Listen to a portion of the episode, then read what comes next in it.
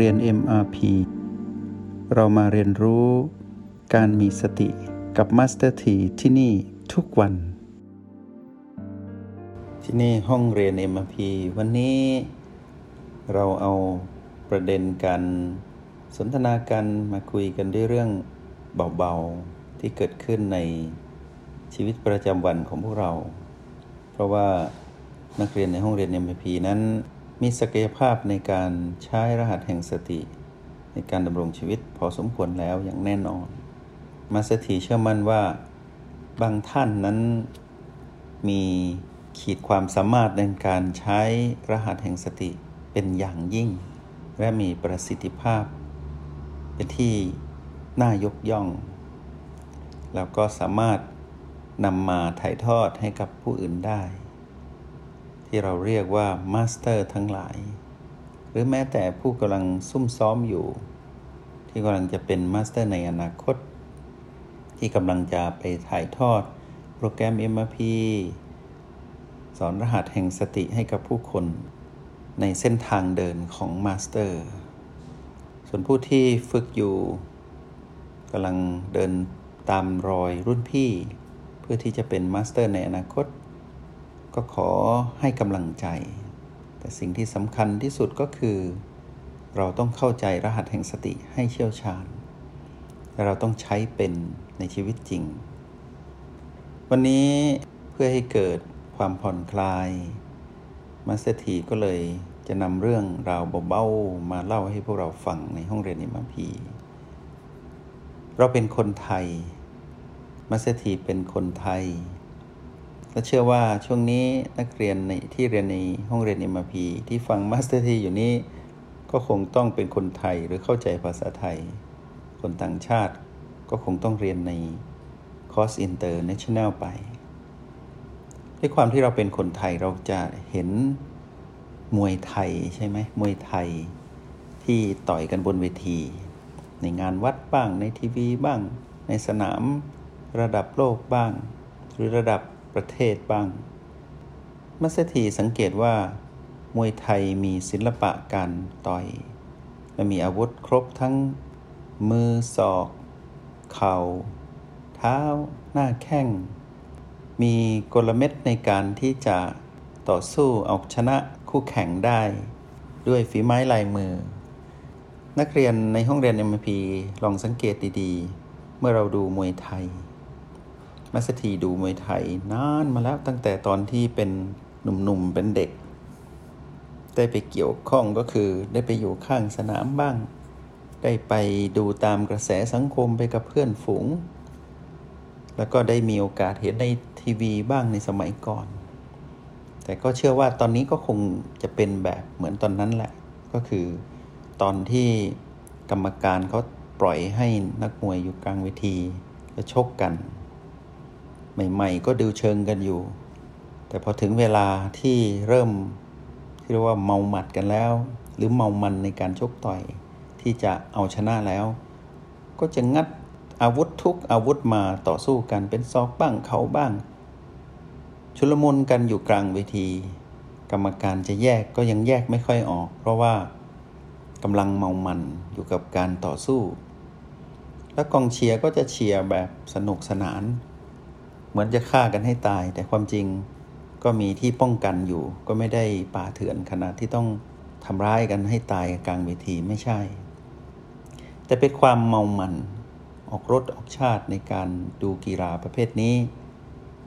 พอต่อยกันไปนานๆ อาจจะล้าบ้างเหนื่อยบ้าง แต่ก็คลุกคลีคลุกวงในบ้างถีบกันบ้างทำอะไรบ้างทำทุกวิธีทางเพื่อที่ให้ตนชนะ มาสถีก็มองเห็นเป็นธรรมะและนึกขึ้นได้ว่าเออก็เหมือนคนเรา ที่ชอบพูดโกหกมาสถีจะเปรียบเทียบให้ฟังว่า คนโกหกนี่เหมือนนักมวยเหมือนกัน ตอนโกหกใหม่ ๆ ก็ดูเชิงอยู่ คนที่ชอบโกหกเนี่ย ก็จะพูดพยายามแต่งเรื่องขึ้นมา พูดเท็จว่าจับเรื่องว่า เอาเรื่องนี้ไปใส่เรื่องนี้ แต่ที่จริงไม่มีอยู่จริง ที่เราเรียกว่าพูดเท็จ พูดโกหก พูดไม่จริงนี่แหละ เพื่อให้เกิดวัตถุประสงค์บางอย่างที่คนพูดนั้นต้องการที่จะสื่อสารไปให้ผู้ฟัง จับประเด็นโน้นมาใส่ประเด็นนี้ แล้วก็ยุแย่ ให้ดูเหมือนจริง สร้างเรื่องขึ้นมาเหมือนจริงมาก ทีนี้พอมีคนเชื่อ เริ่มมีคนคล้อยตามในสิ่งที่ตัวเองพูด เพราะดูเหมือนว่าตัวเองนั้นพูดดีมีน้ำหนัก ก็เลยใส่ไข่ ใส่ เครื่องปรุงเข้าไป แล้วเจอใครก็พูดพูดพูดพูดพอมีคนเชื่อ ก็เกิดความสนุกหรือความสะใจในการที่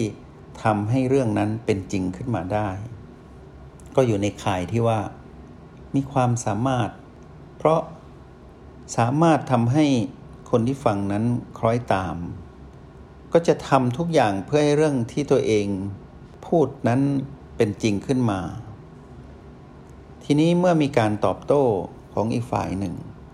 ซึ่งมีข้อมูลในตรงข้าม ทั้งฝั่งของผู้ที่พูดโกหก ผู้ที่พูดเท็จเนี่ย ก็จะพยายามทำทุกอย่างเพื่อที่จะทำให้ตนชนะ มาสถีก็นึกถึงมวยนั่นแหละ เริ่มชุนลมุนตอบโต้ ทั้งๆทที่เรื่องนั้นไม่มีอยู่จริง ทั้งๆทที่อีกฝ่ายหนึ่งพูดจริง แต่ตัวเองนั้นพูดไม่จริง ก็เหมือนนักมวยเลย ตอนแรกก็ดูเชิงอยู่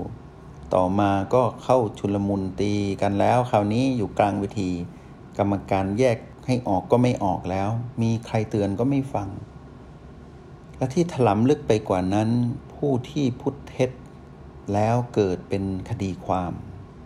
เป็นเรื่องราวฟ้องร้องกัน เป็นหมิ่นประมาทบ้าง หรือแม้แต่การ บิดเบือนข้อมูลความเป็นจริงขึ้นมา ในการที่จะเข้าไปสู่คดีความในโรงในศาลทำให้เกิดการที่ซับซ้อนขึ้นมาอีกก็คือ มีการวางแผน ที่จะทำให้สิ่งที่ตัวเองพูดเท็จ หรือข้อมูลเท็จนั้นเป็นจริงให้ได้ สุดท้ายอาจนำไปสู่การพรากชีวิต กับคู่ที่ตนเองกำลังตอบโต้อยู่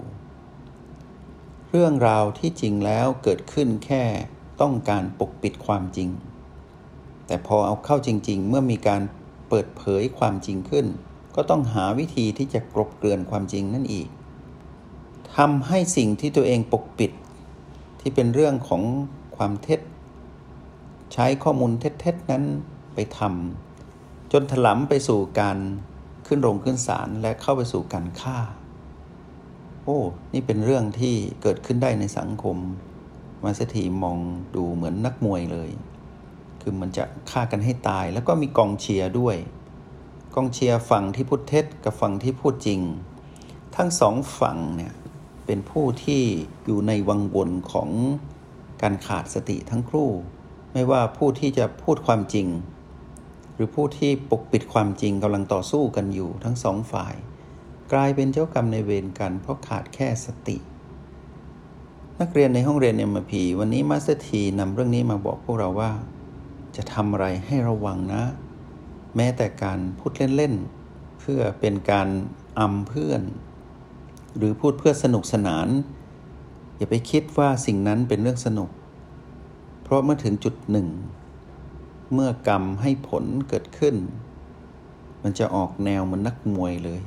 แล้วเราจะเสียใจภายหลังว่า ไม่น่าไปทำสิ่งนั้นเลย เช่นไปอำเพื่อนไปโกหกเพื่อนเล่น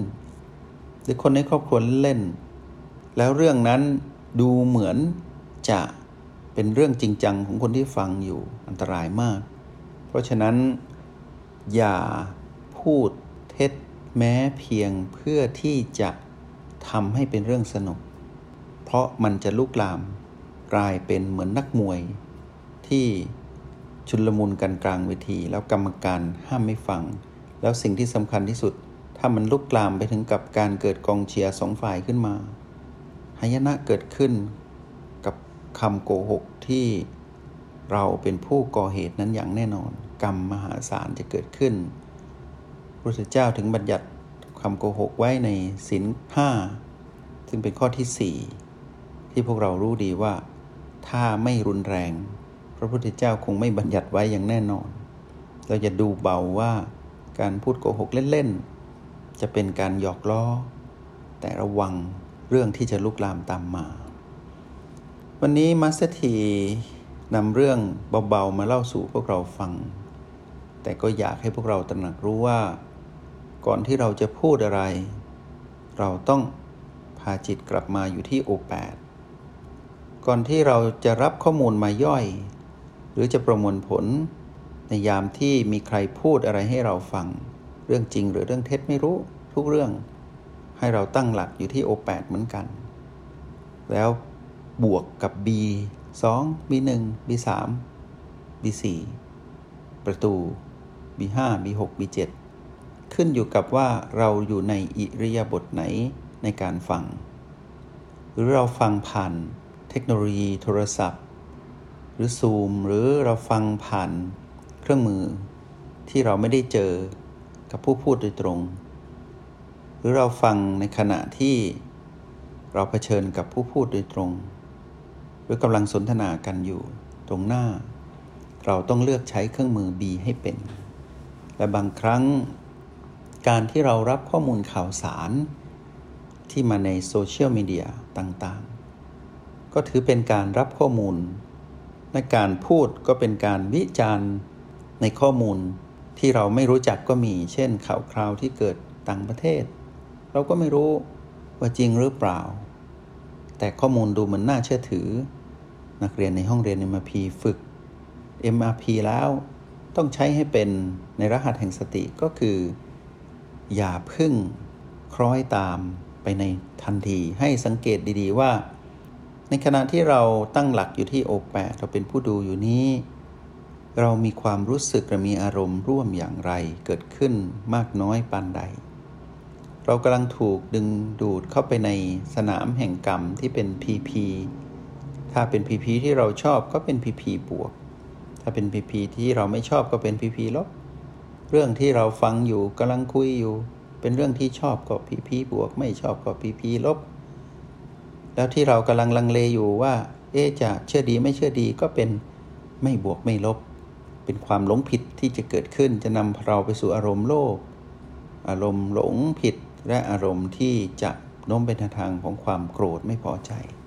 ยินดียินร้ายเกิดขึ้นอยู่ตลอดเวลา เพราะฉะนั้นในยามที่รับข้อมูลหรือกำลังจะถ่ายทอดข้อมูลมาสเตอร์ทีอยากให้นักเรียนในห้องเรียน MRP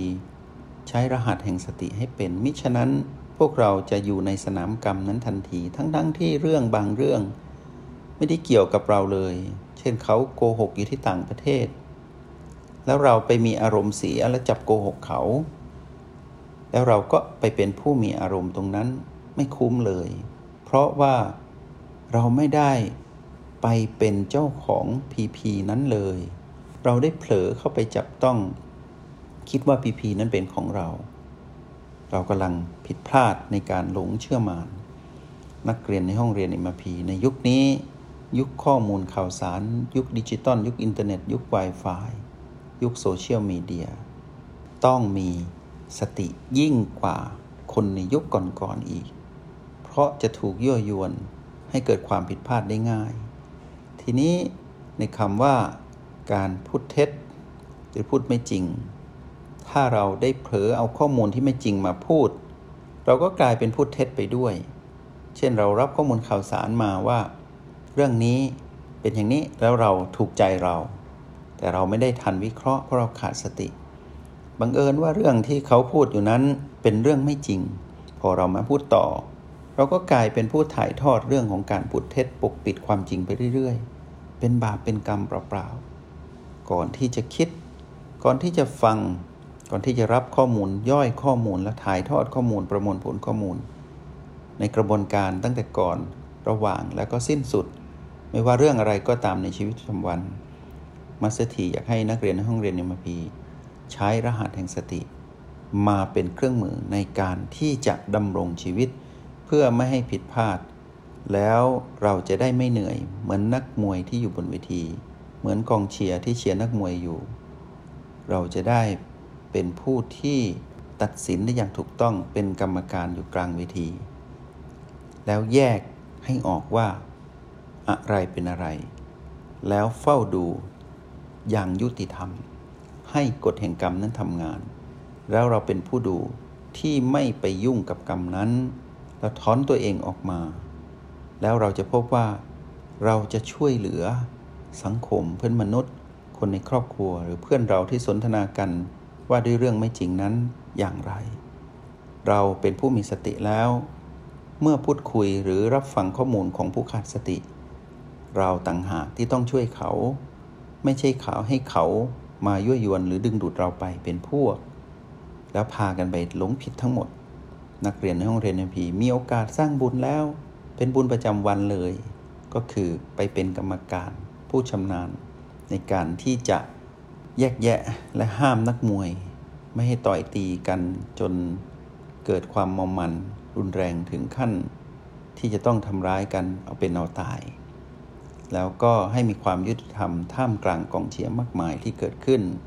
ขออย่างเดียว นักเรียนในห้องเรียนมพีต้องชำนาญในรหัสแห่งสติ โดยเฉพาะรหัส B และ O ต้องชำนาญเป็นอย่างยิ่ง